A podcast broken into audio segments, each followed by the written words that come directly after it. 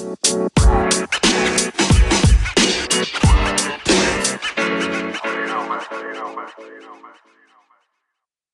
now listening to the Contemporary Equity Podcast with your host, Garen. On this episode, we're going to dive into the Jay Z art collection with an estimated worth of $70 million. I'll say that again.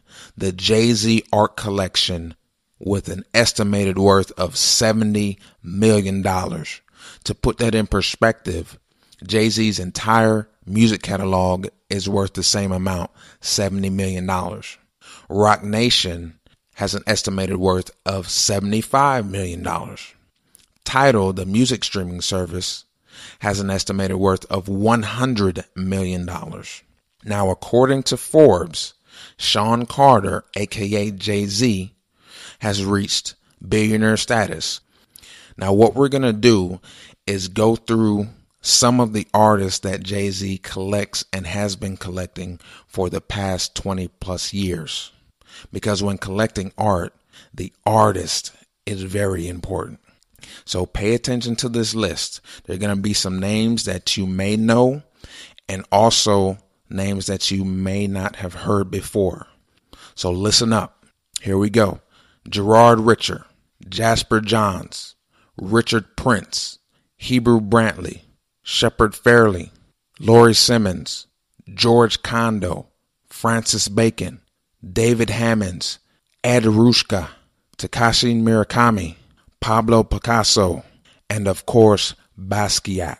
Next, we're going to move into what is blue chip art and why do blue chip artists matter when it comes to collecting and investing.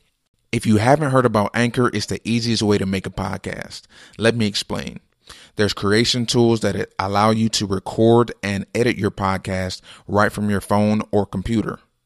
Anchor will distribute your podcast for you so it can be heard on Spotify, Apple Podcasts, Google Podcasts, and many more. You can even make money from your podcast with no minimum listenership. It's everything you need to make a podcast all in one place. Download the free Anchor app or go to anchor.fm to get started today. I mentioned blue chip artists and Jay Z's art collection, and I want to describe what blue chip means. Blue chip in finance is used to describe the largest and oldest companies whose names are widely recognized and universally accepted. For example, Apple, Google, Microsoft. These are blue chip companies. They have a position in the marketplace and they have solidified that position with exceptional sales over a range of years. So blue chip artists are household names such as Picasso, Basquiat, Matisse, and others. Jay Z's collection has a mix of blue chip and established artists and amassing to $70 million. I want to go through some more facts and figures to get you at whatever your level is, whatever your position is currently, whether you're already a collector of art, whether you're thinking about collecting art, wherever you are, because art is a valuable asset class. And I'm using the Jay Z art collection as an example of someone who is a billionaire who who has a track record of being in an industry for over 20 years and understands the value of investing in art. We're going to break the work down into genres going back to 1250 AD.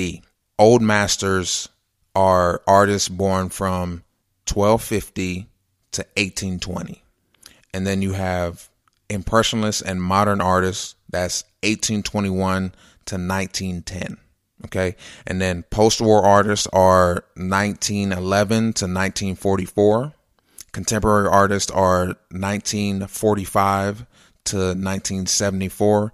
And then you have the latest and greatest ultra contemporary. That's artists born 1974 until. All right, so we're going to break this down because this Jay Z art collection has artists from these genres. Pablo Picasso, uh, one of the most well known artists. Just in 2018 alone, he had work sell for $700 $74.3 million just in 2018 alone. So he is one of the most bankable artists out there right now, considered one of the best blue chip artists. If there is, you have a certain level of assurance that if you have an original Picasso, that is going to be worth something for a very long time. If you have a Picasso in your collection, you have it on your records as an asset, you can pass down that work for generations to come and it's going to be worth a significant amount of money and it's going to appreciate in value. Pablo Picasso lived from 1881 to 1973.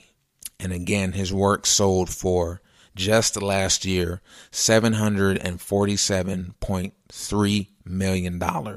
Another impressionist artist, Francis Bacon, in 2018, he had work selling for $126.6 million just last year. These are artists that are the most bankable. It's name recognition. Okay. When these artists' names come up, people are interested. Why? Because they know that this artist's work is worth something currently and it will be worth more in the future.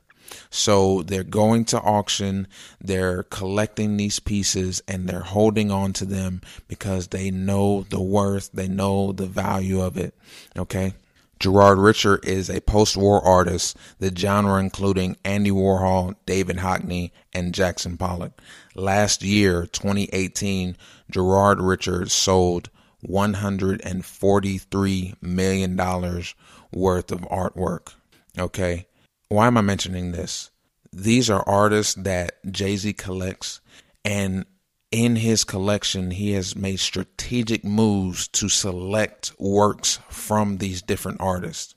So let's close out this episode with Basquiat. Basquiat is a contemporary artist which in 2018 sold 90 pieces for a total of $254 million. Now, of course, Basquiat is no longer with us, and there's a reason why deceased artists' work is worth more or perceived as worth more than a living artist. A deceased artist's work has a finite amount. There will never be another work produced by that artist.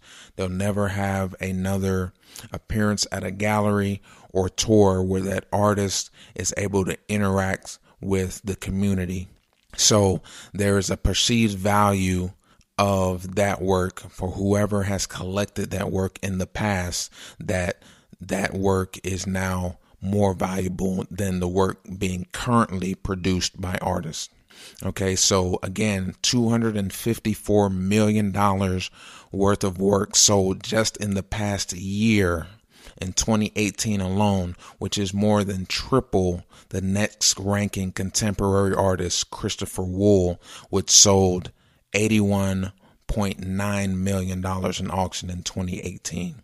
So Jay Z, again, I can't stress enough how he is strategically collecting pieces from well known artists, from blue chip artists, and adding it to his collection that is now worth an estimated $70 million. And it's been happening over the past 20 years. So Jay Z is still a young man and will continue to collect art and the value of that art will continue to grow. This is something that he can pass on in his estate to his children along with his music catalog, along with Roc Nation, along with Tidal, the uh, music streaming service, along with the uh, champagne that he sells, along with all the other assets that he and his wife have acquired over their lives. If you're not a collector already, consider investing art because people that are prominent in our society understand and realize that collecting art is important and it holds value, not just for today, but to pass on that value, to pass on wealth to future generations through artwork. Invest in art, invest in artists.